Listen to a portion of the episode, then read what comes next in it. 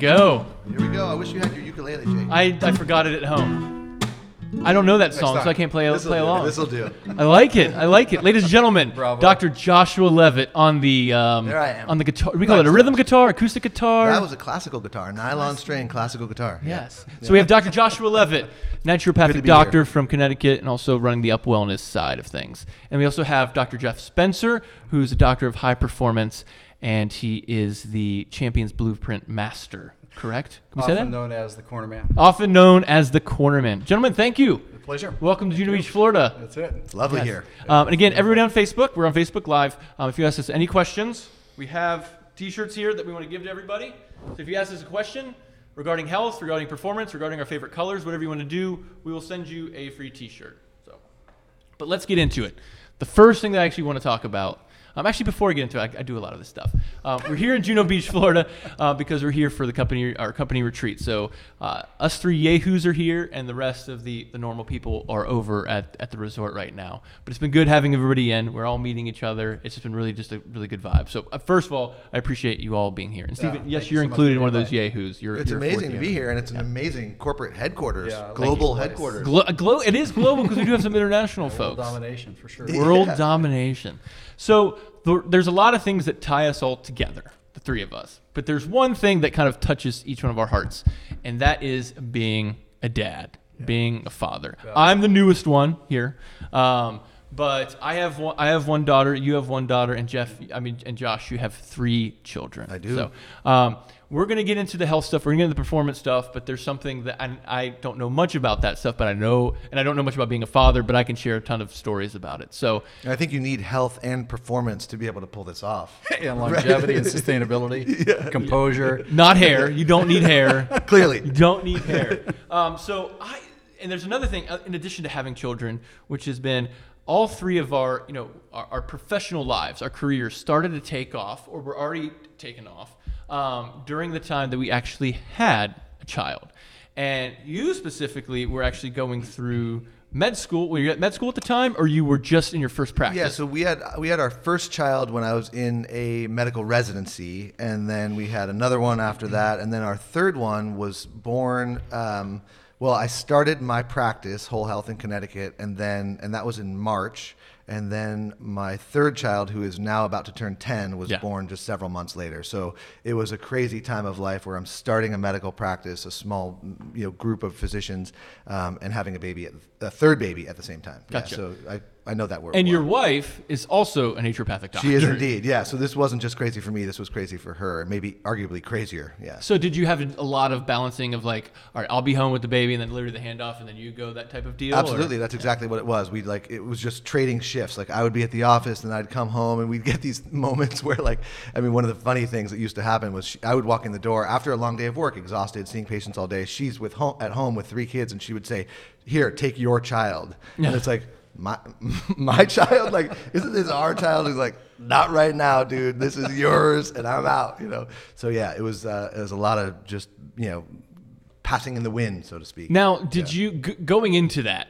Did you know that it was going to be tough? Did you know that it was going to be a little bit of a struggle, or did you underestimate what was about to happen? Well, I mean, the idea of knowing that it was going to be a struggle implies that we like sort of planned it that way, which we didn't, right? This was sort of, you know, um, just kind of the, the way the world works. It just sort of happened. So it wasn't it wasn't something that we planned to happen that way. That's just sort of the way Yeah. the pieces, the chips fell.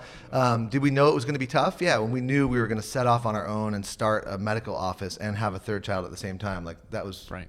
Anxiety provoking for sure. Yeah. So I want to get into the beginning of, of your stage. What I'm setting this up is just like the, the, the preliminary stages. Now, Dr. Jeff has a, a, a quite different story than, than both of ours, which is you actually adopted your beautiful daughter, Kin, at the age of 10. That's correct, yeah. So can you tell us a little bit more about all of that and, and the process of what you were thinking and, and why at 10, why not earlier, et cetera? That's a great question. Uh, well, first off, you know, we had several attempts at uh, having our own biologic kid, and uh, that didn't work. Even though the plumbing was was working, it just didn't happen. Right.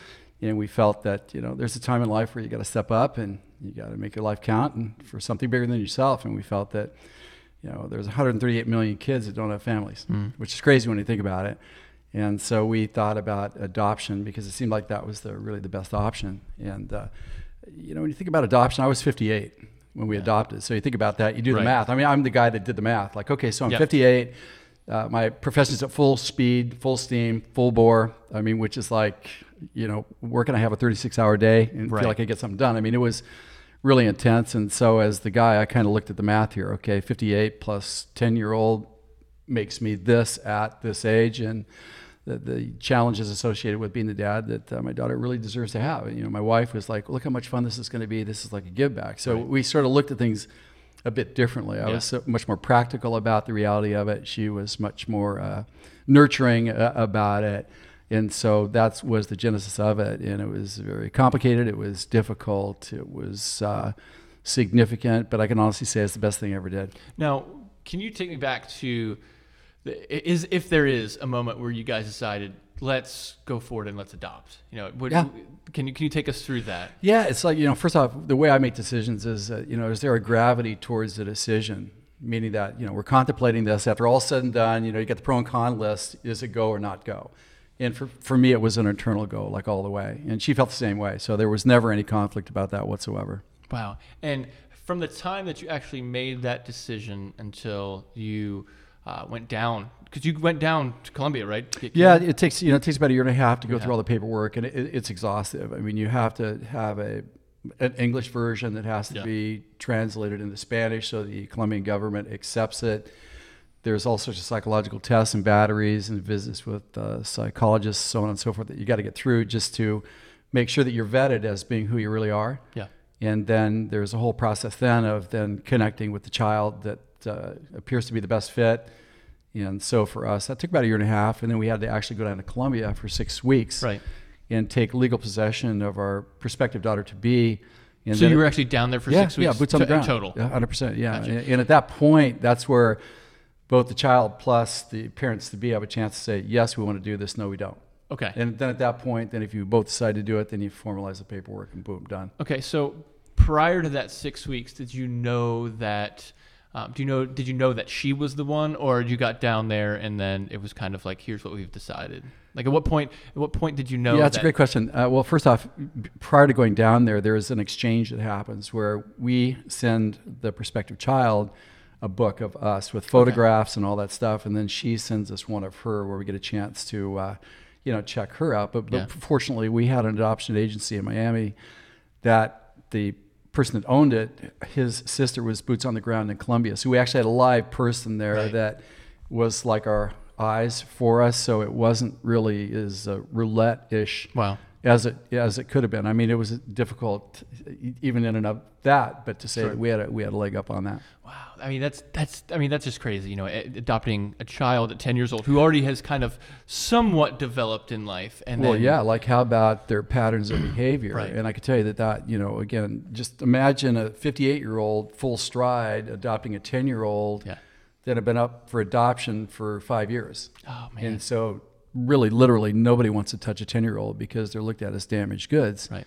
You just imagine the kid. I haven't been adopted, therefore, what's wrong with me? I mean, there's a lot of stuff involved in this that was highly significant. Yeah. The um. And did you get any type of medical history on her? Yeah, we actually did. You know, we, we, we got two documents. We got a psychological history and we got a medical history. And so when we went in there, they said, well, you know, here's your medical history, a blank piece of paper. Wow. And here's what we know about the family, blank piece of paper.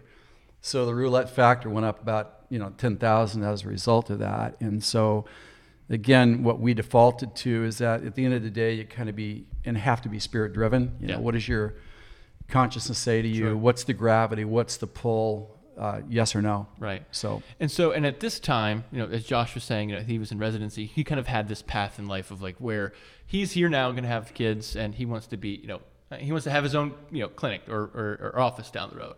At this point in your life, you're, you're 58, um, and you're working on the Tour de France. Is that correct? yeah, I was going to Europe every uh, year for at least a month. You know, that was, but there's a year worth of preparation. You know, as a full time uh, practice as uh, as a consultant, which I am. I'm the Yeah. corner man. I get my program, the Champions Blueprint. So it's full speed ahead. You know, working with uh, the best of the best in Wow. business, sport uh, simultaneously. There's a lot of uh, obligation there. You have to be agile. There's a timetable that you got to get the job done, whatever it counts. There is now, no clock. did you have to leave? Like, so, so you, um, and if I'm using all the wrong terms, a it. great I'm job, really, actually. I'm, I'll- I'll let you know. I'm very scared that I'm using the wrong term. Uh, Don't if- worry. if- No if score be taken once, here. Once you now have your child, right? Yeah. Um, did you have doing what you do? You have to leave for quite a bit of time, Yeah. right? Was that hard? I mean, was that hard? Was it kind of like, okay, you know, I'll be back in a little bit. I have my plan. You know, what was what was going through your mind when you're like, okay, I have to go for a couple Yeah, weeks? Yeah, well, you know, first off, I knew that uh, I- sort of felt like the hand of God was on this in a certain sense. So I knew that if I maintained my obligations to Yeah. those things that I was contractually obliged to, that there would be a protection with me gone. Sure. I just sort of felt that, you know, and, and with my wife, who's a very capable person, she was a nurse for 22 years. Yeah. And so she's used to that stuff. So I, I felt like as long as I was obedient to my obligations, yes, and followed that path, and there was a protection that was uh, surrounding this, a hedge of protection. Gotcha, gotcha. And it, and so I'm gonna switch back to Josh here for a second. So at this time, we have we have Saoirse. She's um, at this time. You guys are in your residence, and then you have you Yeah. know, Callie's number two, right? Callie's Uh, number two. Yeah, about so- 15 months later. yeah. And so when you have Callie, what is going on professionally for Dr. Josh at this point? Um, we are living in Connecticut at that point. We had moved from our our uh, home base, which was Seattle, where we did our training and our residencies, and that's where Saoirse was born in Seattle. At home, by the way, that's another conversation. Right. All, all three of my kids were born at home, uh, in bathtubs, not in bathtubs, but in sort of midwife sort of tubs uh, in, in the home birth setting, which was great, all in three different homes. So we were sort of on the move. Se- Saoirse was born in Seattle. 15 months later, we were already in Connecticut. Callie was born at home Right. there, and we were uh, we had joined a medical group here, so we were in the probably the first year or so of um, being independent contractors in somebody else's medical practice, um, and then that's when Callie was born, and then that lasted for a couple years, and uh, and then there was a decision that was made to leave from that practice and start our own, Yeah. which is called Whole Health, my current um, place of business, and um, and that, right when we made that decision was when we found out that we were pregnant with uh, with Zaya, the third one. Gotcha. So and and so this brings- Tumultuous, crazy time, This but all good, you know. And, and it's kind of come. This just came up organically because we've all had children a different way, right? So you did all three at home. All three born at home. Uh, you adopted yours, and we actually had a C-section. Mm-hmm. So, talk to me about the home birthing. Uh, uh, you know, what goes, what what happens there? Because you you see it online, you see articles, you see all these different things. Yeah. Like, what's the real deal? Like, are you sitting there like Right. getting ready to catch? Are you in a pool? Walk me through it. I want to. I'm gonna ask you a lot of questions. Yeah. What's going yeah, on? catcher's mitts. How do we do? How do we? How do we do a home so, birth? well, we had three, so there's there, and they're all slightly different, but I think I can sort of probably kind of mash them together and say that, um, you know, for us, I'm a naturopathic doctor, so is my wife. So the idea of as long as our pregnancies were normal Right. and things were kind of Now, did she go to the way they were regular supposed to. gynecologists throughout, or No, did we used midwives the whole time. The whole yeah, time, Yeah. okay. So we had the real luxury of um, of being in Seattle for the first one because Seattle is really like the epicenter of kind of natural health in this country. Very Okay. kind of eco and natural and very progressive in terms of uh, their views on medical and healthcare. And so there's a lot of home births there. It's not that Okay. unusual there. Yep. Uh, I'm not sure how it is around here in Florida. It's certainly less common where I am now in Connecticut. So we were in Seattle for the first one, um, and we were also in naturopathic medical schools. So Sure. This was totally not uncommon. In fact, it was probably like more common. Yep. And for us, and this is just who we are, and this does not apply to everybody, we were we would be much more comfortable in a home setting than in a hospital setting where we had to like defend ourselves against a lot of kind of um, interventions and procedures that are done in a hospital setting that we sort of you know maybe didn't feel co- comfortable with, especially Amanda, who's like m- doesn't like to be messed with or intervened Yep. upon. And so if there was you know birth, of course in in in health is a natural process. It's not a medical event, Right. Right. I mean, it can become a medical Sure. event, and I think you have some. You could probably share some stories about that, but. In, in, a, in, a, in a normal circumstance, it's not a medical event. It's just a natural process, and it has happened like a lot of times over many years. Like we were all born, and everybody everywhere forever was born. Um, most of them either at home or Were there any times during Um, the the the um, 36 weeks, nine months? Uh, were there any times during that period where you're like, uh, maybe we need to get a second opinion on this, or was was it just cruising the whole way through? No, most of ours were. There was a few minor complications for us, um, and the way the process works with midwifery care, which is very much like you know conventional obstetrical care, where you're getting your appointments and getting weighed and measured and blood Yeah. pressure and all the various lab tests and stuff that are done, um, uh, in a little bit of a softer way, done Sure. with midwives. And then you know when labor happens, you're prepared with this um, kind of portable hot tub. Yeah, so let's get into that. Yeah, I want to so know. All right, so get into the details. So yeah. you had a you had a relatively smooth pregnancy, so no red flags. No red flags. And in your head, you're going to do this whole home birthing. Had you done any home births previously? um, not personally Witness uh, them? No. Okay. No. All right. So the midwife obviously has, and Many, gonna- and yeah. so. So you know it's go time. Like, You know we're- getting past the contractions. We're doing whether it's balls, Labor's we're all these yeah, different things, right. right. So it's now happening. Yeah. Like, get me to the point of like setting up a pool or a tub. Like, really, what happens? Yep, like, do you buy these things at Walmart? You know, how No, do the we? midwives have them, and they like kind of rent them out for chunks of time. So I they have- imagine they clean them too, right? Oh yeah, they're all sterilized Okay, and everything, cool. and it's sort of like a it's a it's basically a portable hot tub, right? It's got it's got these kind of like some sort of plastic walls that flap up. You know, it all Okay. folds into a bag that they truck into your house, and then you you un, you take it out, sort of like you would take out an air mattress or something, Yeah. and then you unfold it, and then there's this very very thick vinyl liner that fits over the whole thing. It's Okay. got a heater embedded in the walls, Ah. and when it's go time, like you say, when you feel like you're ready to, you know, that the baby's coming fairly soon, you, know, you fill that thing up, you know, from from from the From the hose, from the right? Yeah, faucet, right? Faucet, Okay. faucet, basically, yeah. It's got a heater in it, and, and uh, our first labor took like, you know, a good 14, 15 hours. So is Amanda is Amanda in that water for 14 hours? No, no, Okay. not at all. So she, beginning of labor is happening, and it's sort of slower and progressing along. And then as it's getting more intense, you know, we're filling up the tub, and then we get to the So point as it gets after intense, several hours. start, the water the starts water's like now finally So full. temperature, by the way. yeah, the water's finally you know up to up to the appropriate temperature, and then as the you know as you're really getting into kind of the the more um, forceful parts of the labor, where for her it was very comfortable to be in warm water. You know, she jumped into the tub. I was in the tub as well. Uh, the midwives are outside of the tub. Okay. There's two of them. They sort of duel. Yes. And um, you know, for Saoirse's birth, I mean, the, the one that was exceptional, our middle one came very, very fast. So we had to like scramble. It was really hard. We didn't get the tub filled up all Jump the way. in. Callie, yeah, it was like really intense.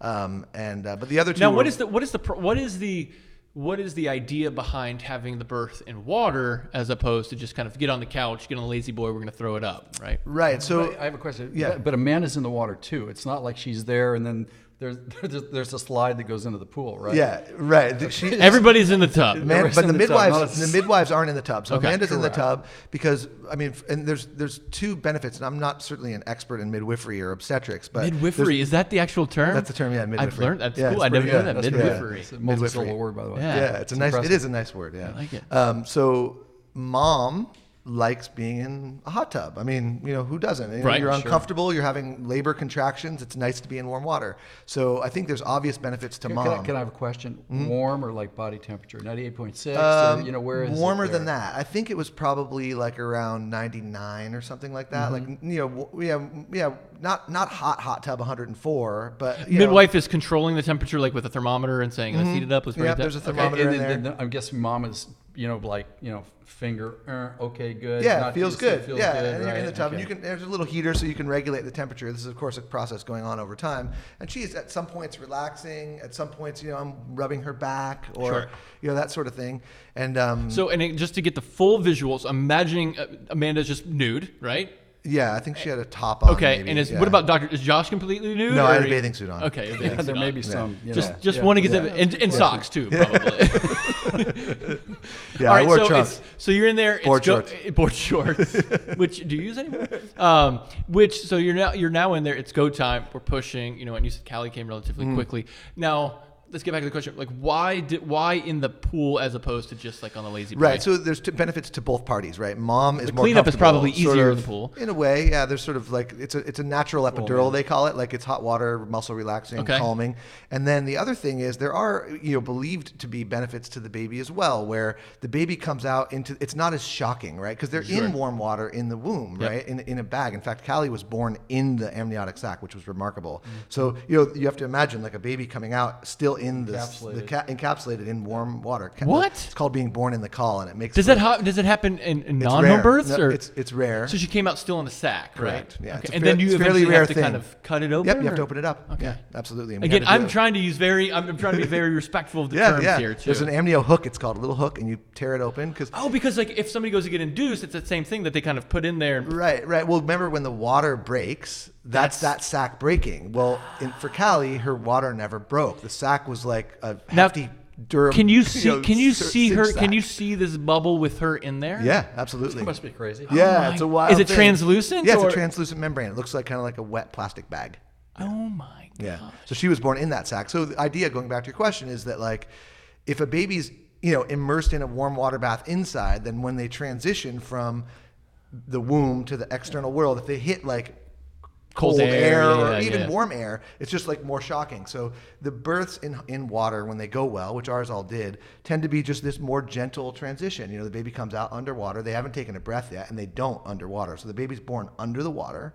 The mid, you know, the baby comes out underwater. Whoop, they come out, and then you lift them up, and So I have a question about that. So with the umbilical cord still attached, Yeah. is that the way they're getting oxygen? So it's not necessary that they. It, it's not a problem if they go underwater. correct. Right. Yeah. So- they're- so in yep. theory, and they, they don't could- open up their mouth to breathe until they hit the air. So they- in yeah. theory, mm-hmm. they, I mean, they could actually you could stay in the water for a little bit too, right? Because they're not breathing. They're not doing. Ah. Yeah, yeah. I mean, you don't tend to keep a baby Okay. that's just fresh born underwater for very Sure. long, but it takes them a couple. Probably frowned upon. You know, uh, it takes them a little while to take that first breath, and so you just bring them up and then rub their back a little, and then Okay. uh, they go. So rub the back, Yeah. they start crying, and Yeah. then you cut the umbilical cord, or is Yeah, we waited. I mean, there's there's a lot of protocols about this. Like, so, you know, Okay. we so we a lot of people like us waited till it stopped pulsing. Some people don't. Like, so we you know we kind of just hung out there. Baby's born, umbilical cord still attached, placenta still in, right? Because the placenta has to come out Yep. later. Yep. So that's another kind of event.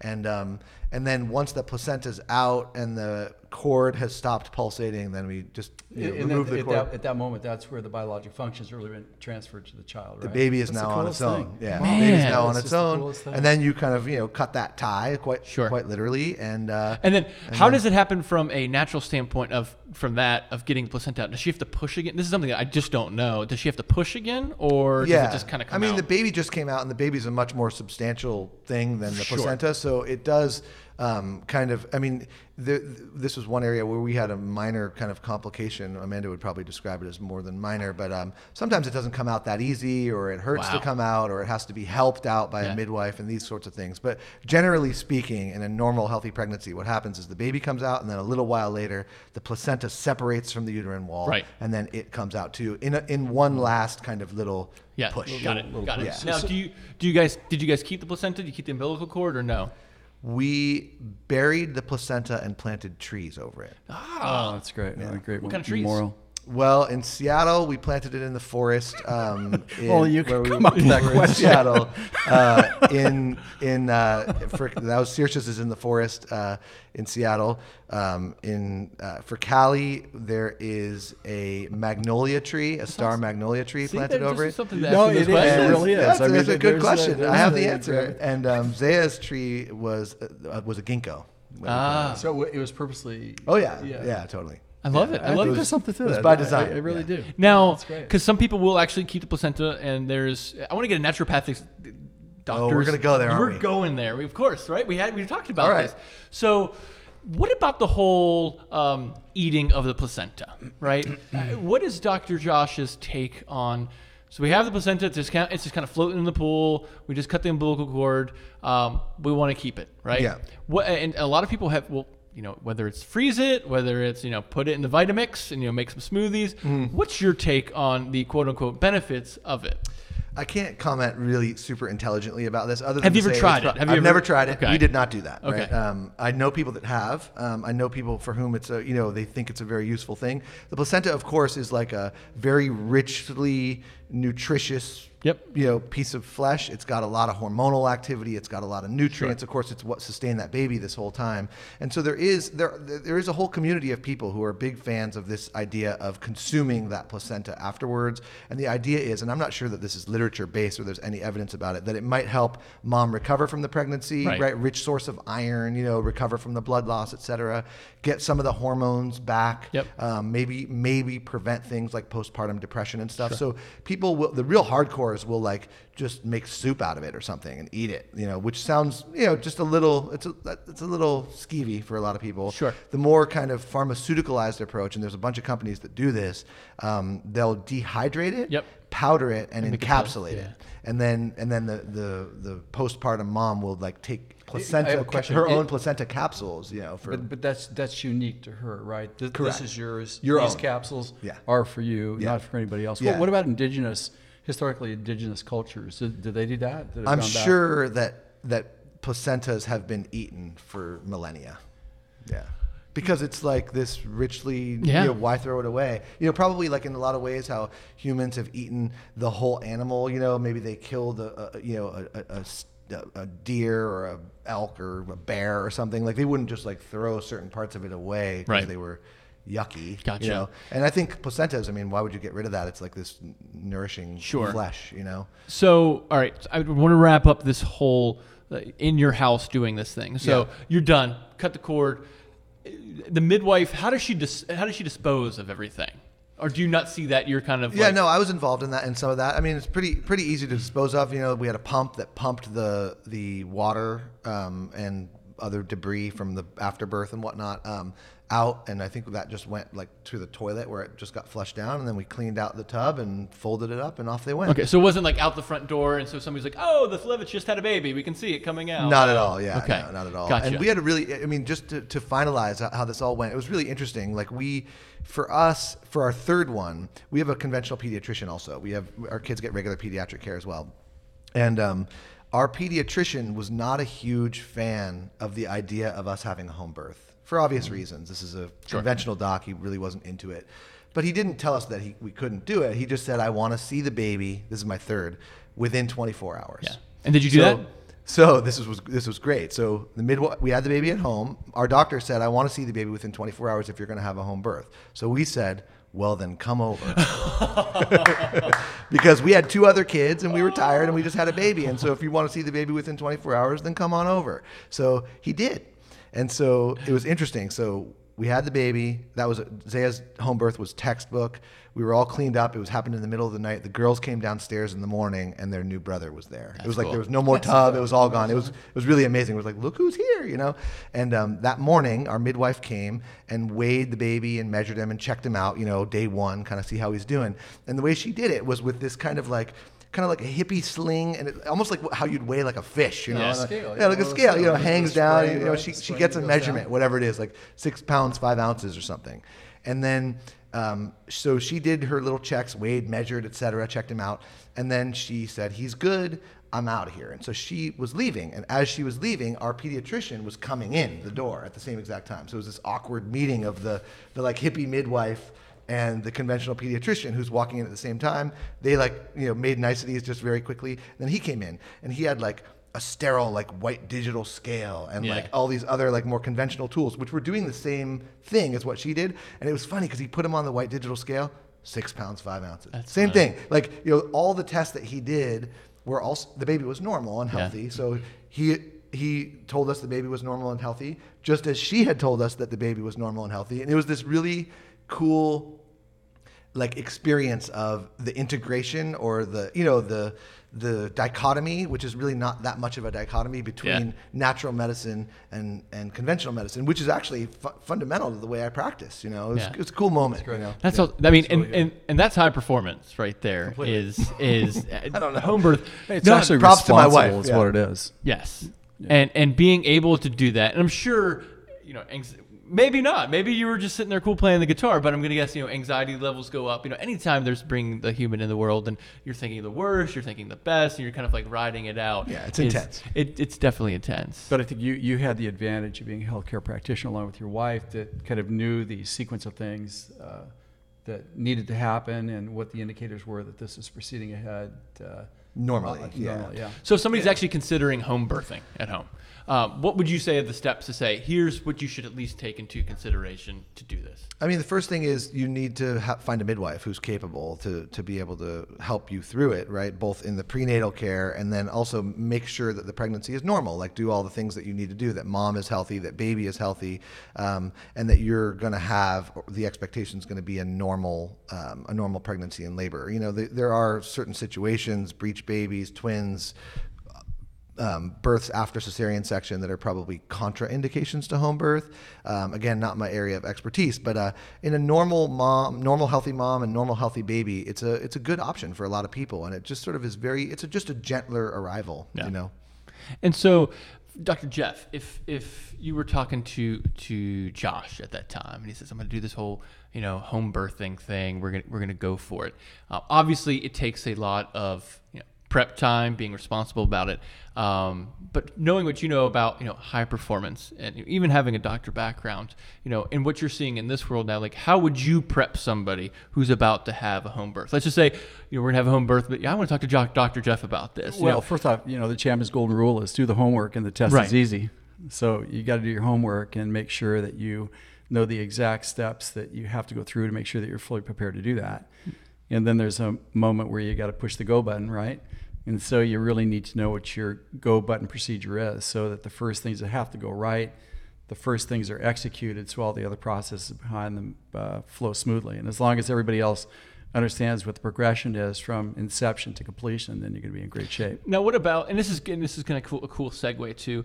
Is what about when you're you see that things may not be going as planned, right? You know, now we're starting to think, see things kind of make a little turn. You're, you're making little things kind of not going well. Like, what is what is the responsible way? Because you know, as we're making this, you know, this this um, transition to, to a different topic is, you know, in life we can plan things out. You know, we can have the, uh, and we know that you know the home births are great, right? And you know, in our case, it wouldn't it wouldn't have worked out for us, um, but not necessarily me wanting to be a high performer as you know a dad and being there, but being responsible and saying, okay, recognizing the signs that Absolutely. Well, that's all part of the preparation. You know, any responsible high performer, whether it's sport, business, life itself, really knows what should happen, what has to go right.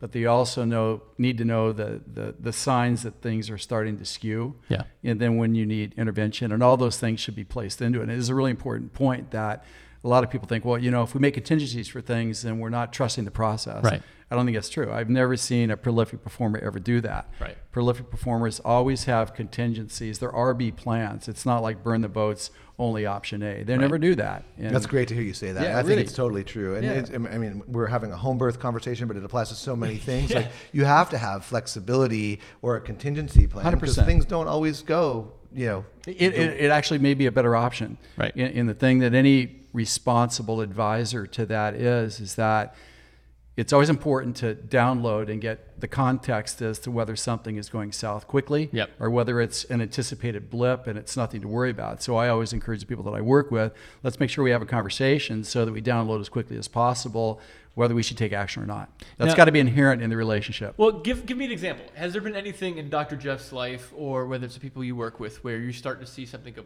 really downhill, where it's just like we we got yeah, to get yeah, in front of yeah. Let's say, for example, that you have. Let's just use athletics because that's a pretty good Sure. metaphor. So, let's say I'm working with someone that uh, is at a, a pivotal point in their career, and their performance is starting to drop.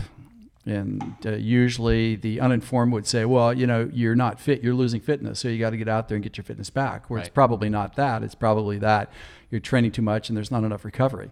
And so that would be the point where you need to pull back. So it really is all about interpreting correctly what you're experiencing. Right. And many times with our human nature, we believe something that is when it's really not. Yeah. And that's what puts us into difficulty. You know, and it's something I've learned, and you've actually taught me too, which is when you're seeing, like, let's say you're you're on the path to do something, we can. I love it because the home birth is really just it's just great. amazing. It's a great Josh, thing for for that. all it's a good story and it's a good good. metaphor. Also, it's I a great metaphor. is, so, so you had this, the home birth and it went, you know, as well as it could. Um, but you know, in life, sometimes you might see things kind of start to drop off like that. And for me, what I've learned is is it's not we all get in that react mode. It's you know you see the you see the plane start to kind of you know curve to the right a little bit, or you see kind of like you're maybe taking a little dip. And the ultimate thing, you know, everything we all do is say, what can I do to fix it? What can I do to fix this right now? I need to fix this to bring it back up. And what I've learned is like literally that's kind of like continuing to scratch a wound, right? So it's you know it's opened up a little bit, but hurts a little more. So I'm gonna scratch it a little more, and just mm-hmm. makes it more of a bigger wound, right? And so what I've you know learned recently, and you know, which you've helped me with too, has been to take a step back, right? Just you know, and see you know see what's out in front of you. And so just like what would happen if in the home birth if something did go wrong you know, you could say, oh, we need to fix it, do this. But you, if you that moment of let's just take a step back, and that might that that taking a step back might just need to be two to three seconds, right? But other things in life, whether it's career, whether it's you know health or whatever, it's kind of taking that massive step back to kind of say, okay, now let me. It's a different playing field now. Now me, I'm maybe I'm not at this high altitude. Maybe I'm right here, but here's where I can do so I don't continue to go down. Yeah, exactly right. And if you have any questions about that, your advisors, which would be the midwives, they need to be on call. Yeah. And it already has to be discussed that if things start to move south, then you give me a buzz so Yeah. we can clarify because you want to hang on to your energy. Yeah. Like in the birth, it's mm-hmm. like if the if the mother to be is relaxed, and you're going to have a much better Yep. chance of a really good birth. But if they start to tighten up, then that can create its own complications. I think of this metaphor too. We're in this beautiful place in Florida, and there's palm trees all around. And I This is remember, beautiful. Thanks, I remember No being in, in, in a conference once where we were talking about something related to this, and uh, and it was about kind of weathering the storm, so to speak. So in this area, of course, I mean, I haven't been seen one, but there's hurricanes and stuff that blow through here, right? And there's all these like magnificent palms, and um, if you've ever seen, and I'm sure most people have, like the video footage of a hurricane just ripping Yeah. through like some South Florida town, you see these palm trees just like going, you know, like down, like the wind is blowing them down and they're just bending over, right? So, like, the metaphor is, of course, like there's this storm, right? And the storm is chaos. And the reason why a palm tree can weather it is because of its flexibility, right? Like, and it's not like doing, it's not doing growth or making coconuts or dates or whatever it does at that time. It's just like bending in the storm, Yeah. dealing with it, letting it and riding it out with flex, with flexibility, right? Because Right. rigidity doesn't work. That's Right. You know, the the telephone poles break, but the palm trees don't. And so that the, I think what we're talking about, right, is like flexibility, right? There's Yes. a storm. Let's- And it's funny because I remember, in speaking of storms and palm trees and everything, I remember when you guys came to visit a couple, maybe a year or two ago, we were, we were out on the boat and I looked behind me. And it's funny, I always use this this this as a metaphor for kind of like either running a business or health or anything like that. We're on a boat and we're jumping out in the water. It's really beautiful. And you kind of turn and look around and you're like, oh shit, it's black. it's black. And being, being, uh, no, I wasn't a new boat owner at the time, uh, but when I when I started to you know run boats and stuff like that, your thing is let me go. I just got to get back as quickly as possible. So then it's kind of I saw that, and I actually you know I got a little nervous. I'm like I have people on the boat that I'm res- I'm responsible for their lives because I mean they're truly it's, you're on a boat and Yeah. you know you're responsible for that. And so I, I stopped for a second and I was like, we could either turn around and go right back to there and try and make it home and beat it and like take the storm in the face or we can make a little adventure out of it where we're going to stay here for a little bit. If the lightning strike gets closer we'll get out. Um, we did. We played for like 15 20 minutes and then we just took the longer route home mm-hmm. Like, we kind of like we let it kind of it didn't necessarily get over us it kind of passed a little bit if we would have went back north that way we would have hit it would've right got pounded, face. yeah. we got It pounded. was but we just took a light like right around it and it's not saying you're avoiding the problem it's just and a lot of people think that is like you know what you get in a position like that and you're avoiding problem no it's just surveying the landscape it's saying this is a more responsible path to take mm-hmm. You gotta know, you gotta know which way it's going. You- You gotta know which way it's going, and if you don't, that's that's the value of an, of an advisor. You know, if you're not sure, then you ask. Yeah. Now, have personally for you, have you had any instances or experiences where you're like, oh shit, you know, it's about to go down, or something could happen where you've kind of taken a step back and said, ah, here's how I can do that. Yeah, I mean, I think you know, at my age and sort of with three kids and with a business that I run and all the pro- projects that I work on, there's no doubt that there's times where I've had to course correct. I mean, Yeah. you know, and um, I, I'm forgive me, but I'm a metaphor guy and I'm also a surfer, so which you can relate to. And I think we've maybe talked about this before. Like anytime those things happen, I always default to like my relationship with and you know I don't surf that much anymore, but uh, you know I did a lot as a kid and um, as, and as a young adult. And I think of the surfing kind of metaphor is that like people talk about balance, you know, whether it's in work life, you know, kids versus work or this work versus that work or just, you know, work life balance is such a common conversation. And I feel like the notion of balance as a static phenomenon is really a fallacy, right? Like because life isn't static in that way. Right. So it's not like, you know, you know, uh, it's not it's not like a cairn of rocks balanced on each other in a static way or some kind of balancing act. It's it's it's dynamic, right? And so surfers would would be accused, right, of having really good balance. But the reality is that uh, in a surfing in a wave situation, you're never balanced. You're Right. What you're actually good at is the constant and like recurrent management of imbalance. Yes. Right. So if the wave pitches this way, then you go that way, and then it pitches this way, and you go that way. And so I always think of the these that t- sort of metaphor when these sort of challenges present themselves in life. It's like, well, wow, like you know, when I started my business, for example, with the kid thing, I was like up till three in the morning and Yeah. working, and you know that way, and that was like the wave had pitched this way. Yep. So I had to do some things that wouldn't normally work for me for a long sustainable period um, because that's what the wave was doing right then. And then at other times, and that's just the way I roll, you Yeah. know.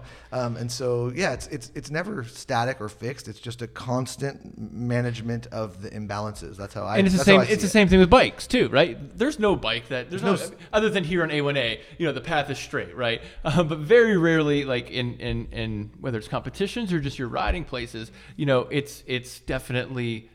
Sometimes you have to go this way. Sometimes you have to go the other way to stay on the path. Yeah, it's, it's really about being able to read the context. Yeah. You know, because plans uh, are executed within a context. Yeah. And as long as you know the context and you know what it means, then you can make the right adaptations. I got to tell you a story though. Um, I went out to visit Dr. Jeff. It was probably I think it was back in January. Um, and he, uh, Jeff's Jeff's a big cyclist. Like that's his thing, right? And um, we got out there, and he kind of we went for a hike, and he said, "You know what? I'm going to take you for a bike ride." And I have a beach cruisers. That's all I got. You know, big seats, right? Just big, comfortable seats for my butt. It just feels Flat so here, good. no gears. Yeah. Yeah, it's no gears. back. And he, he goes, you know, he's like, "Do you have a ride?" I was like, "Yeah, I ride all the time." So we went to a bike shop, and so they, I, I rented, or you know, the guy was nice enough to let me borrow a bike, and it had like gears and stuff, but weren't like typical like mountain bike gears which I've been on. Um, and I looked at him and said, "Jeff, I don't know how to do this." And he was like, "Well, just get on." And it was like it's funny because it was like being five years old again and learning how to ride a bike. And so he's like, "Get on." So I remember for the first like four minutes, I kept complaining. I was like, "Jeff, my seat's too high." I, it's like, or it's like, too, I, something's wrong with Pushing the on my prostate. Yeah, and I was like, Jeff, it's, and he kept looking. He's like, and Jeff's like sitting there cool, and just he's like, no, you're fine, you're fine. And so I'm just like, something is not right, and it was just the way. It's just a different ride, right? And so we kind of cruise down on these kind of side streets, go down through Pasadena, through the Bowl and the Rose Bowl. warm up. And you've been there, Pasadena Rose Bowl area. we I mean, we have no, we have right? no hills here in Florida. No, it's flat here. Yeah. It's fun. And it, if I would have been in this position when I was, you know, 22, we went like we were going down this hill, I would have not have used the brakes. I would, have, and he just went down, and I'm sitting there like an old man, just like riding the brakes going down. So we get so, so we, we get done going through these windy curves and stuff like that. So we stop to get lunch, and, and as we're eating lunch, we're wrapping up. Jeff goes, "Shit." He's like, "We're late. We have to get home." And I was like, "Okay, what does that mean?" He was Did I like, say that? Yeah." And he goes, "He goes, we have to go in traffic." And I said, oh, Back up that hill we came down. oh god and so he Just said full on traffic. and this is what he said LA he's like we're traffic. gonna be in traffic he's like and it's and it's you know it's downtown pasadena so there's a lot of cars he's like stay three three bike lengths behind me he was like and just go. And i was like oh god. And so as we're doing it we're driving down there's red lights there's stoplights there's people opening up doors and everything. And we get through like the first two or three intersections. I look at him i was like jeff i swim with sharks. I've surfed with sharks. I've seen them. I've been in really dangerous situations. I'd rather be in the water with a shark right now. This is this is not this is this sucks.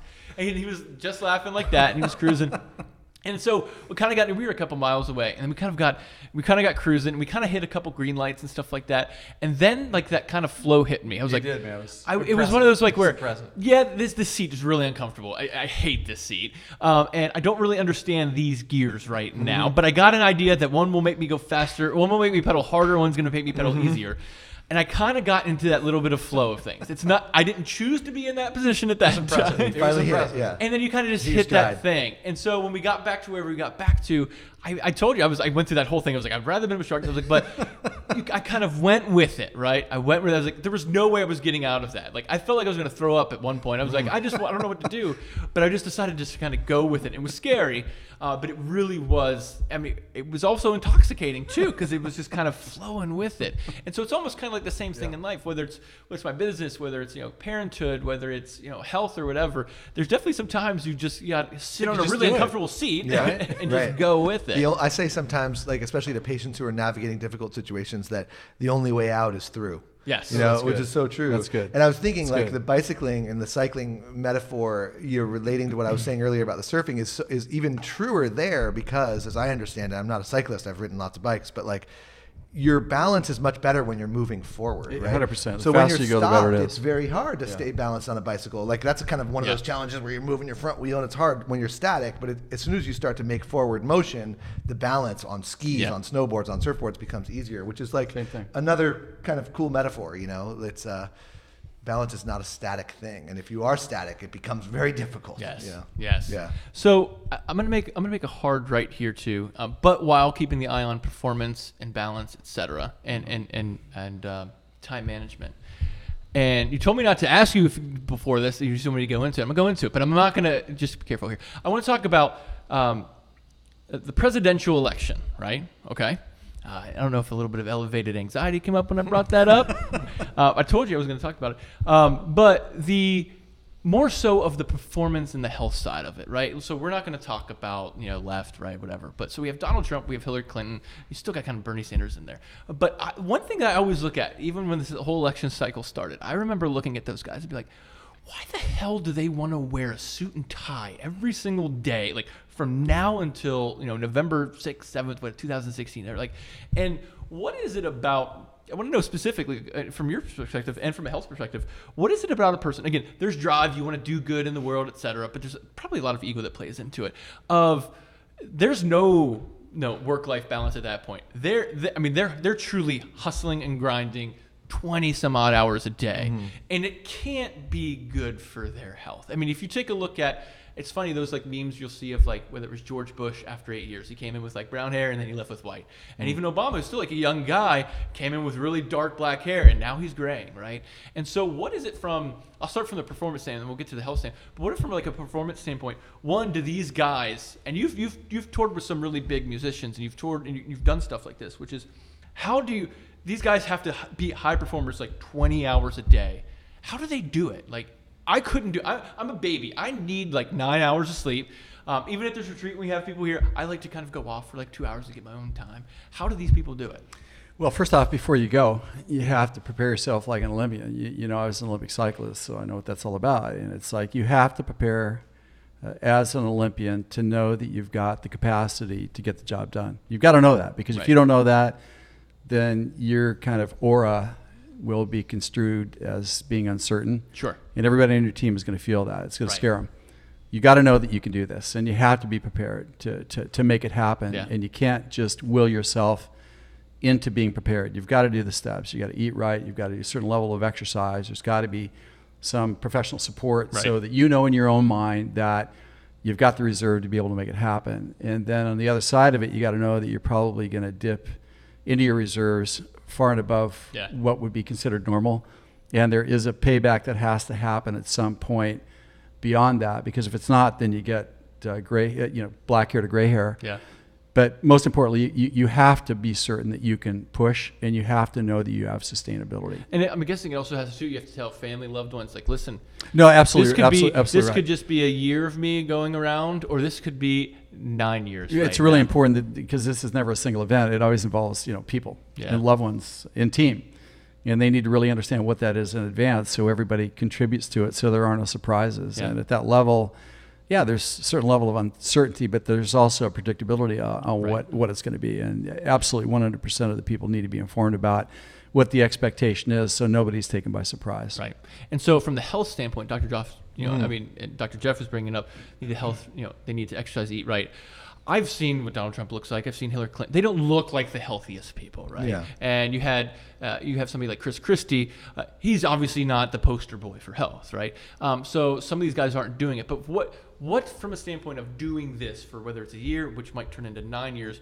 I mean, are they ta- are they taking years off their life if if they're not doing correctly, or is it just regardless? You know, just because of the stress of it, they're taking years off their life. Yeah, I mean, I've wondered the same thing that you, that you wondered, which is why would anybody want that job, right? I mean, it seems sort of thankless. There's lots of haters, you know. Right. The schedule seems super intense. The gravity of the decision. So there has to be certainly, I think, um, a personality type that goes that goes with it. And and you know, we could talk medical or DSM-4 psychiatric classifications. Sure. Narcissism plays a big role. A lot of these people, a lot of these people also have, um, you know, physiologic uniquenesses that make them less dependent on things like sleep, for example. So most U.S. presidents throughout history, I've looked at this before, um, are able to perform, and you know, to whatever extent we agree or disagree with their politics, on much less sleep than you or I, because I also like eight hours of sleep. So there, there is probably something unique, both personality-wise um, and also physiologically that makes these people. And I, I suppose the same thing is probably true with a lot of high performance athletes. Like many of them are well coached and driven, but they also are sort of superhuman in a way. Like you know, they they, they have a certain drive. If and I can a- say you know, something to that, yeah. and th- physiology that's yeah, yeah. different. You know? There, there is a characteristic that you cannot buy or that you cannot train yourself into Mm-hmm. that extends beyond just Right. sheer will. You know, it's like some of the business people that I work with, et cetera, they- they're, they're literally freaks of nature. Yeah. The way that they can push themselves. So there is a biologic side to that that Yeah. I think, again, which a lot of people actually think is like um, is desirable. A lot of people want that, but they also don't know what is the side effects of it too, right? Well, if you don't have the biology, you can't buy it or you can't create Right. it. And you can't what- coach what- it if it's just not do it. there. Yeah. Right. There's something that we're all born with. I think part of the, the, the vetting of any process is that you, you really have to know what your capabilities are. And, and the idea, if you want it bad enough, it's going to happen. Great idea, but that's not true. Yeah. I mean, if you don't have the skill, but you don't have the capacity to push, or you don't have the sustainability, then Yeah. you know, it really it, it's not going to happen. And this happens in, I mean, certainly athletics, and you also work with high level musicians, I know. And it's like some people are just people. musically more capable, right? Yeah, like exactly they're, right. and so like if you if you have that and you have really good training, coaching, lessons, and practice, then you become a big superstar. Whereas if you don't have that, you can train and practice and coach, but you're unlikely to become. I think this uh, is a really you know, important reality because a lot of people feel less than, or I'm not trying hard enough. You know, Right. if I only want wanted bad enough, I could get there. And Mm-hmm. it's it's like not true. I see a lot of people that live lives of desperation, believing that if they only wanted it bad enough, or tried harder, or got along with less sleep, they could actually make it happen. Mm-hmm. And it's like no, it's not really true. Right. And it, it, you should never assign yourself a grade for your contribution to humanity based on that ever, because we're all uniquely qualified to do some extraordinary things. I would say too. I mean, just as a final point about the health-related stuff, I think for anybody, whether you're a presidential candidate running for office, or a musician, or a business person, or a high-level athlete, like there's some fundamental kind of rules of, of, of, of promoting good health and longevity and, and high performance. I think that that apply to virtually everyone. And a phenomenon that I think is super interesting, and I can uh, just articulate really quickly, is this idea of the blue zones. There's these five geographical areas that the National Geographic has studied quite intensively where people live a really long time, right? They don't Right. get the heart disease, the cancer that we get in the Western world. And so, you know, these are interesting places because they're geographically unique, but there's something that these people are doing that is making them live longer, live healthier, et cetera. And so that's of great interest to health people. Um, the areas, by the way, there's one in Greece in Ikaria, there's one in Sardinia, Italy, there's one in Okinawa, Japan, there's one in Costa Rica, and there's one in Loma Linda, California, actually, as one of the so-called blue zones. And the, the, the characteristics, uh, uh, to distill it down about what's going on in these places, and this would apply to a presidential candidate or anyone, right, is is, is, is these several things. Number one, they eat a mostly plant based diet, right? Mostly plants. Not all, not vegetarian, not vegan necessarily, but mostly plants, Okay. right? Um, number two, uh, they do physical activity daily and not necessarily elite performance or, or, or CrossFit or you know the latest fitness craze, but they move their bodies a lot, Right. right? Um, and that might be gardening or walking or biking or whatever. Um, Loma Linda, by the way, is where um, the center of the Seventh Day Adventist movement is. It's a religious organization, and they're vegetarian there, so that's part of the reason for their longevity. Right outside of LA, which is not known for longevity necessarily. So you have like plant-based diets, lots of physical activity. Um, third, newsflash: they don't smoke cigarettes. Right. You know, so that's kind of a no-brainer there. And then fourth, and arguably important but harder to talk about, is that they're very well supported from a familial, um, social, community, or religious and or spiritual kind of you know, standpoint. So like if you eat mostly plants, move your body a lot, don't smoke cigarettes, Uh, get good sleep and manage your stress well using a lot of like your family, community and religious or spiritual sort of network as a support. That's your ticket, right? Right. Right, there. And I think to the presidential candidate thing I don't think they do any of that. well, I don't. A lot of them don't. They are though very well supported, right? So they have like staffs of people that like help them. But is that along, more? Do you think that's know? more of like an ego thing too? I mean, not, so, I, I not- don't, I don't think. It, I mean, it's certain because no, because it yeah, plays no, into your ego, right? Yeah, for sure. It's like you know, I've been around that. Yeah. It- yeah, everybody kind of got their their uh, their crew, right? Right. Their entourage. Yeah, that that's part of the support system. Now, you know how Okay. you label that. That's one thing. Okay, But yeah, fair I think enough. that you know you, they're really for sure. You you've got to have your clinical network Mm-hmm. for sure that takes care of the nuts and bolts, right? Can I ask you you- a question about that, Jeff? Yeah, though I'm course. curious. Like when you have when when a person and you've been around people, a lot of people who have entourages, right? And and maybe even to a, to an extent been a member of uh, of that kind of posse, right? Of people that I carry around the belt. the support. right? but I'm curious, like what effect that has on a person, right? Because those people, when you're Ah, that's surrounded question, by yeah. people who are who are supporting you you, right, and pumping you up, and like getting you water and getting you, you know, a massage or you know whatever it is, like because a lot of like, uh, you know, I know elite performers in many areas have like extensive support networks or entourages, and I wonder like what effect that has on That's the person, question. the human, like the personality. Does it make you weird? Like, It's- are you a normal person? With well, there, there's a difference between iconic status Mm-hmm. and one act wonder. And so your one act wonders do have the entourage that supports an illusion that's not sustainable. Mm-hmm. Fair enough. Mm-hmm. There's no question about that. That- That's not what I deal with. That's, Yeah. I, that doesn't work. Those for are me. flash in the that, pan. That, does, that doesn't Yeah. Mm. work for me. But when we're talking about the, the Jordan qualities and we're talking about the Richard Sure. Branson qualities, et cetera, that's a different story Mm-hmm. because they do have management people that are specialists in those areas. But then they have the inner circle, correct? Right. And the inner circle are people that understand and play at their value and play at their level. Mm-hmm. And so it's a camaraderie that creates sustainability for the right reasons. And that's why they can play the long game in a short game world. Do you big think difference. those- But what do about when they- they get out of that? Like, like so, so, so Jordan's no longer playing. Of course, he's you know. It, it, it would be over the same. It would be the same. There are a couple things that have to happen here. Is that number one, you've got to know what's coming after where you are. Right. And most people aren't ready for that. Right. And so you've got to know that that's coming. You have to be able to read the signs of that. I mean, you look at one of your neighbors here, Tiger Woods, et cetera, somebody I've spent time with. It's like a lot of the and Lance Armstrong. You know, these are people that have had tragedies that were perhaps preventable. Right. Had they had the right influence early enough, not when they were at the precipice, right? Right. you got to back up. So again, I think that you know the uh, education, like Alexander the Great had Aristotle as his mentor at 13. Right. And so again, I think a lot of this is how it's handled early and how you formulate your strategy and what you have inside you as reference points as you move through the process. And most people don't have that. It's just want it bad enough, try hard, and you're going to get there. Right. There, there's there's no pro action about the success intoxication that's pa taken many people out of the game. I would say first and foremost, uh, the other success intoxication I think is a big deal. It, it can be avoided. It should be avoided. But the question I have is that, you know, where's the corner man in these people's lives that talks about the reality to be Right. if this path is taken that you mm-hmm. can't even conceive of now? So, in a certain sense, like, you know, what I do, I work with high performers and show them what's possible where they can't even see it. And as long as we know what's coming, both good and bad, Right. Then you can proactively prepare to seize the brass ring and avoid the pothole. And I don't see that as being a value. It seems for the like most part. it seems like with the one act wonders or the sort of flash in the pan celebrities and whatnot, predicted. that It's- like it's predicted. They they the entourage probably is more about like yes men around them, which Right. seems 100%. which seems toxic. And it seems like what you're talking about. I mean, correct me if I'm wrong. If like you have a corner man like yourself who's willing to forgive me for the language, like sort of call these people on their shit sometimes. 100%, You know that's what that that, that that's going to instead of just going yeah yeah you're awesome you're awesome.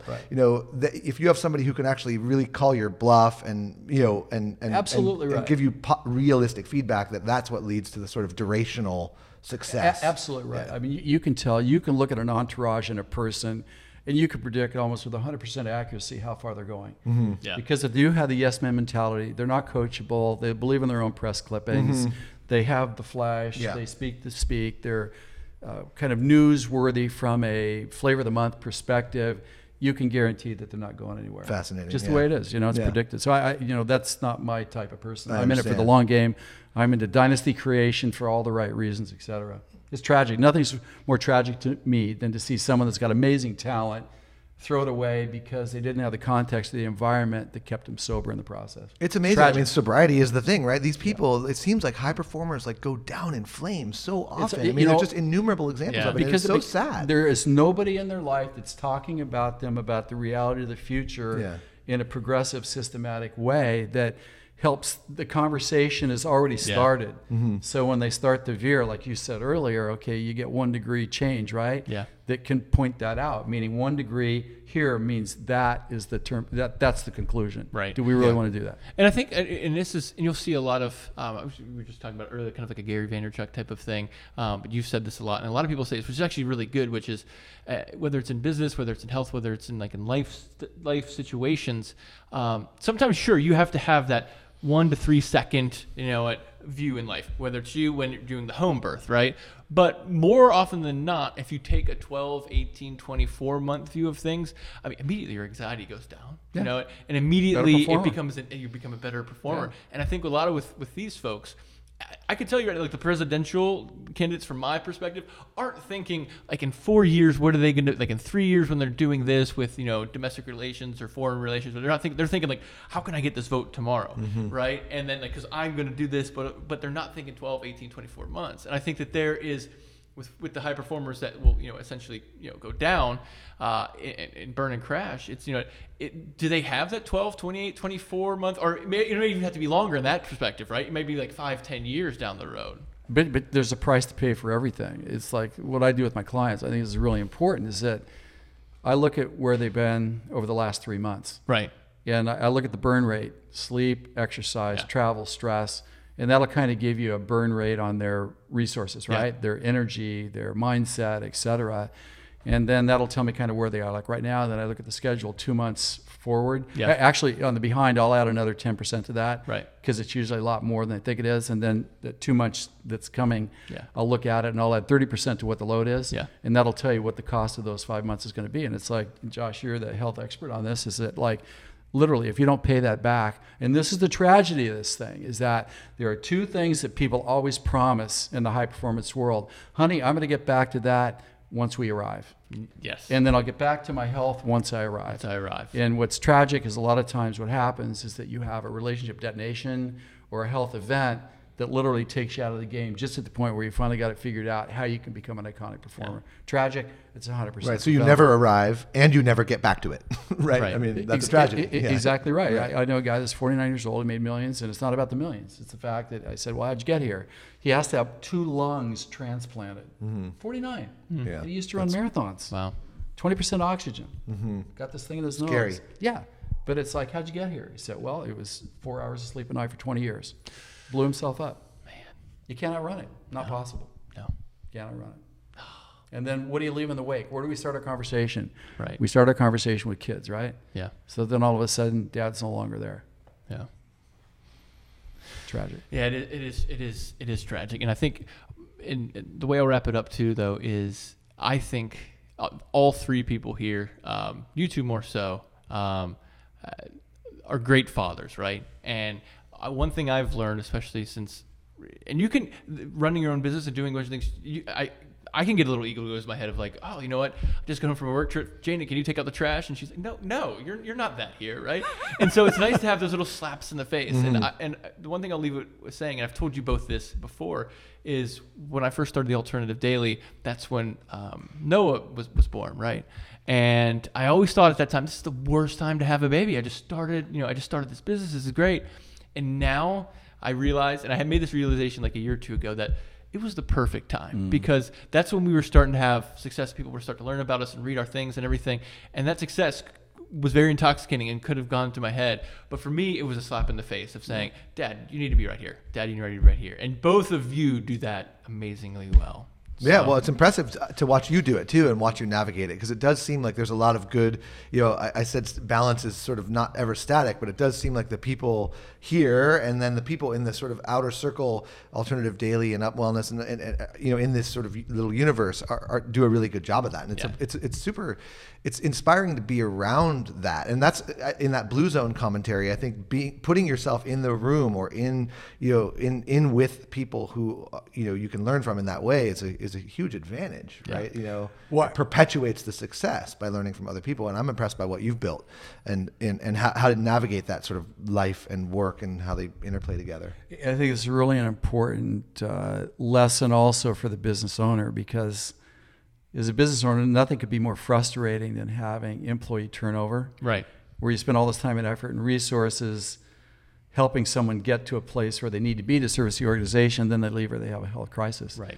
So when one leads from that position and that becomes part of the culture, then for the business owner, they have a sustainable culture that they can believe in that has some assurance that the Yeah. team will stay to go over the long term. Yeah. I think it's masterful what you've done, Jay. Thank you. Thank Oh shucks, guys. Thank you very much. And that's why we have somebody awesome like Steve. Yeah, man, too. he's the best, isn't he? Um, Steven, did we have any questions? Any T-shirts to give away? Yeah, we have a few. Okay, you guys up for that? Is yeah, that cool? absolutely.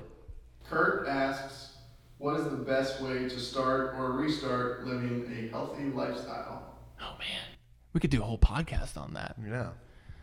What what is what Josh and, and Jeff? Uh, let me let me help Kurt out here. What is um, what is a what's the I don't want to say easy, but what's the best way for them to make one change? To make one and and we've talked about this for a while. If if somebody's kind of like stressed out or unhealthy, it, it's so easy to just kind of sit there and say I'm just going to kind of go. Um, they need to make one change, right? And so, how, what's the best way? And I could be wrong. Maybe you say it's like eight changes or whatever like that. But what is what is what is the best way to make that start? Just to kind of we don't have to get into the whole like diet and exercise. Sure, what sure. do? But what is the best way to kind of say I'm gonna turn that corner right now? I, I don't want to take words out of Jeff's mouth, but you know, but he said so many times, and it's so true. You have to sort of know where you where you're at and where you've been. So I don't know where Kurt is at or where he's been, but for a lot of people, at least a lot of the ones that I uh, contend with every day in the office, there's there is some fundamental starting points, and, and I would start with the diet. I think is the first thing, and the first thing that I have people do, um, especially if they drink soda, and uh, is to not drink soda. That's like a very fundamental intervention. Just take that out, and a lot of good stuff will happen. Beyond that, I go to high fructose corn syrup, which is in soda, partially hydrogenated oils. If we remove those from the person's daily diet, Yeah. um, that is usually where I start. And what I, is one thing you would add? One thing I would add is vegetables. um, like Which I, one I mentioned, the specifically? plant- plant-based diet.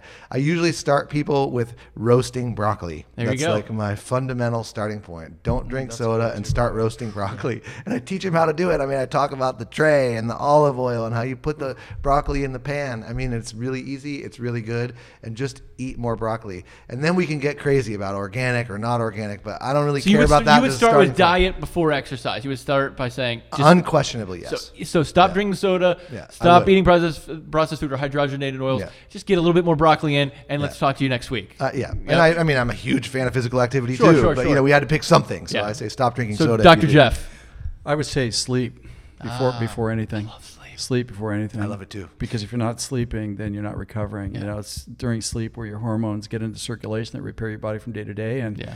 If you're not repairing day to day, it's a slow slope, and you're gonna have to pay the price for that. Well, it's funny because I talked to you a couple months ago, and I said, you know, doctor, I want to start getting, I start, I want to start waking up early. And he was like, why? And I was like, I don't know, I just think it's good. And he said, well, he's like, well, if you start forcing yourself to wake up early, it's going to put a toll on your body. You're going to know that this is coming.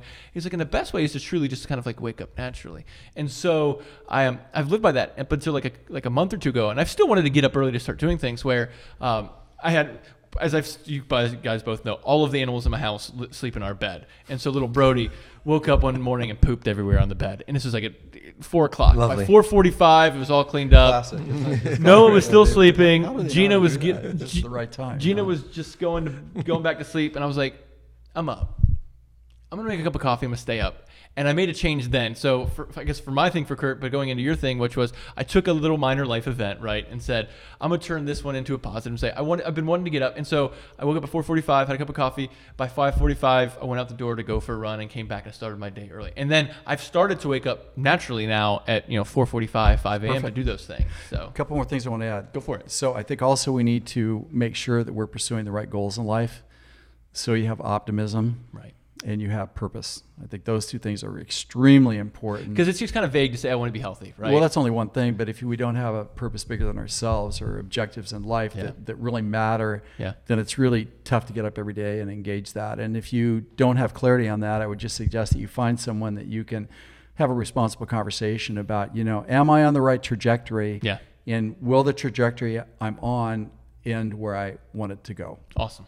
Awesome. Uh, Kurt, we're sending you a shirt. Next one is from Melissa. Uh, she suffers from chronic pain, and so she struggles to get physical activity. Um, do you have any exercises or easy activities that she could do to get more physically active? Oh, it's, you want to take that one first? Go ahead. Yeah, yeah, yeah, absolutely. Um, you know, first off, great, great question, um, Melissa.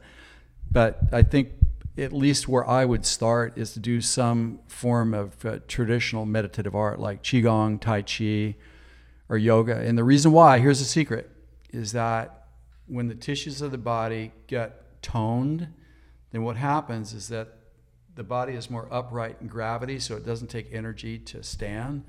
Plus, the bones that make up a joint, they start to expand away from each other, so the body becomes a shock dissipator, not a shock transmitter. So you get to sleep, you stay asleep, you can tolerate the activities of daily living just a little bit better. Awesome. It's a great answer, and I fully concur that movement is medicine. I think I, I say that all the time. Um, and uh, some people are really limited. You know, this is a difficult question because it's, it's not clear what the nature of her pain is. But sometimes there's like structural problems, and you were talking about shock and shock absorption, and qigong and tai chi, and these kind of meditative movement-based practices are really helpful. Sometimes there's inflammation as a component to people's pain, and there's a lot that can be done there too. Dietary changes, uh, nutritional supplementation, things like turmeric and boswellia uh, essential fatty acids like fish oil um, can help inflammatory type of problems. Sometimes it's muscle tension that's driving someone's pain and problems, which can be addressed with movement, but also can be addressed, addressed nutritionally and with stress management and with sleep. And uh, minerals like magnesium are very helpful there. Um, so it, yeah, Melissa's question is a good one, but it's so broad, right? I have pain. Well, where does it hurt? Why does it hurt? How long does it hurt? Um, but yeah, movement and inflammation, muscle tension, structural derangements. Yeah, all these things are important. And uh, go see a naturopathic doctor is what I would also say. That'd be find one in your area. All right, I'll we'll end it with one more. Okay. Fiona, in your opinion, what is the road to happiness? That's a deep one. Hmm. It could be personal happiness, Hmm. business. I'll take it. Oh, go for it. I, I think you have to have a purpose in your life that is bigger than yourself, that you have the motivation to get up to each and every day. You know, where, because you always have enough energy to do anything on behalf of other people. Where Yeah. it gets tough is where it's all self interest. And uh, I'll also say that it, it takes a while to get to that point of realization. It's all, you almost need to spend 30 or 40 years trying it your way to realize it doesn't work. And then you start to shift your emphasis a little bit. Like. So, again, having a strong purpose that is well defined and having a, a daily commitment to whatever that is. Awesome. I would also say, and I would have you end this one, but um, I like the question. You know, what is Yeah, the it's road to happiness? Right. What's the road? Is the happiness it's a right? Mm. and the road is actually the happiness. And so once you kind of take a step back and be like, you're you're you're on it, right? You're on it already, and just by taking a step back and kind of saying this is the road, I think yours brings a lot of, you know, warmth to the person, a lot of you know gratitude. Which we you and I talked about this yesterday, and I think this is extremely important to know that the road is is the happiness is. And I've been doing I've been doing this for for a very long time, and and, and it's I would have to and I don't like to pat myself on the back, but I like to say that it's helped me, which is just to truly and you can't do this intellectually. And there's a lot of people who bullshit about this a lot, whether it's in our industry, whether it's in different circles or not. But it's to truly be grateful, right? It's nothing to say I'm so grateful or I'm you know, grateful for this, grateful for that, but to truly take a step back and have that feeling of gratitude for what you have um, is is so nice. And it's so and it is so happy. It's just, it's a pure it's a pure contentment feeling. It's a pure uh, peaceful feeling. And you can't think about it. You can't you can't talk about it you can't describe it it's just a feeling of taking a step back and saying and not saying and just taking a step back and being grateful for what you got It is. It's, it, it, Fiona asks another big, broad, and profound question, right? And I concur completely with both that the road is indeed the happiness and being connected to a purpose that's bigger than yourself or connected to something that's bigger than yourself. A lot of people think that happiness will come when they get a million dollars or more than that or some figure of money often. And, you know, it's interesting, of course, I win the lottery, I'll be happy. A lot of people will answer that. And, um, you know, there's been studies of lottery winners, and, and it's quite clear that it doesn't work, right? So Right. we, a lot of people win a million dollars or get a million dollars in some endeavor, and uh, their happiness peaks for a very short period of time, and then it goes back down to baseline or below baseline. So it's clearly, and this is an evidence-based answer, not money. That that, that doesn't work. Um, and uh, the other thing that I think that I would just add to what you both said is that there's also some research about happiness as as you move through your life, like at different um, decades. And I know you've done a lot of study and thinking Yeah. about the decades. The happiness curves that, that, that I've seen are higher in the, um, if you divide your life into sort of three acts, like act one, maybe like young through early 30s, then 30s through 60s, then 60s beyond.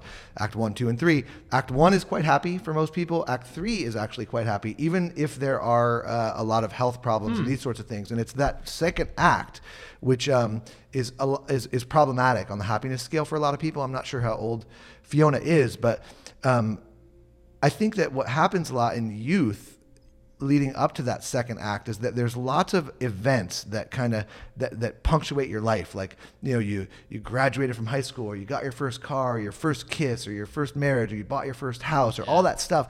And then like there's this chunk of time that is sort of like a like a paragraph with like like one long run-on sentence for a lot of people. Like I'm just like working Yeah. and raising children, and it's just boring. And then the happiness curve is U-shaped, right? It's like low on the bottom. And so one thing that I would encourage somebody like Fiona to look for is look for punctuations, right? Like find exclamation points. You know, um, recognize that you're on a journey and that that's true, and connect yourself to a purpose bigger than yourself. But also like go to a concert and take in a sunset and like find little little things that can punctuate that long run on sentence that is kind of like that second act and that really helps a lot it's a vac- it can be a vacation something as big as that or something as small as just like stopping for a minute and saying like man that sunset is Yeah. nice you know and those are just the little punctuations that are the things that can really um, raise up the bottom of that u-shaped happiness curve That's awesome. Cool. Well, thank you. Uh, Dr. Josh, if you wouldn't mind grabbing your guitar. Oh. Um, Dr. Jeff, if people want to know more about you, if they want to find you, what, what can we do? What's Well, that would be www.drjeffspencer.com. D R J E F F S P E N C E R.com. Thanks, Oh, Jake. Yeah, no problem. And Dr. Josh, how can if, if people wanted to find more about you and what you're doing, what would they do? Um, well, the best place to probably find me is at UpWellness, U P W E L L N E S S dot com, upwellness.com. A lot of good stuff there, sort of content, video, articles, um, more like this uh, at upwellness.com. That's a good place to start. Awesome. What about Twitter? you on Twitter? I'm on Twitter, What you got? Joshua Levitt ND, ND, I think yeah. is my Twitter handle. Joshua Levitt ND is my Twitter handle. Awesome. Um, yeah. Do you give out your cell phone? Not yet. I'm not going to give out my cell phone today. yeah, right. And- give and- them a shirt. and, and we're- Snapchat. We're I'm on there, Snapchat. too. Yeah, we're at Snapchat. Oh, I, got to turn it around. I gotta turn it around. It's like I'm just like a noob Snapchatter. Um, I'm on Snapchat. There we go. There's Dr. Jeff, Dr. That's Josh. great. There it is. There's Steven, producer. Yeah. Fantastic. Um, yeah. Have you been using that at all, Snapchat? Not that much. No, it's My kids, I like the face filters. Yeah, I like the those are uh, funny. swap faces. Those are They're fun. funny. Awesome. Well, you can find more about us, obviously, at thealternativedaily.com. Uh, you can find me on Twitter, Jake Surfs. I know Steven hates that handle, but I like it. It's it's it describes me. Um, he doesn't like when I talk to him. He wants me to talk to the camera more. Um, so at Jake Surfs, and if you want to follow me on Snapchat too, Carney.Jake. Steven also wants me to make them all the same, but we're not there yet. Um, but you can find more of our videos YouTube um, YouTube.com slash The Alternative Daily and Facebook.com slash The Alternative Daily. Did I hit them all? Most of them? Yeah, enough of them. Okay. Well, Dr. Josh is Musical.ly, going. do you have musical.ly? Oh my god, I, I saw that. I'm not into that. Oh my God, my kids are You blow it, Jake. outrageous. Come on, man. Musical.ly, man. It's really just like lip sync to other music, right? It's really cool though. Do they have like other? Do they have like not have Nicki Minaj? They have like other things. No, I think it's all Nicki Minaj. Oh, it's on Nicki Minaj. So play us some, play us some Nicki Minaj out. Oh God, I don't think I can do that.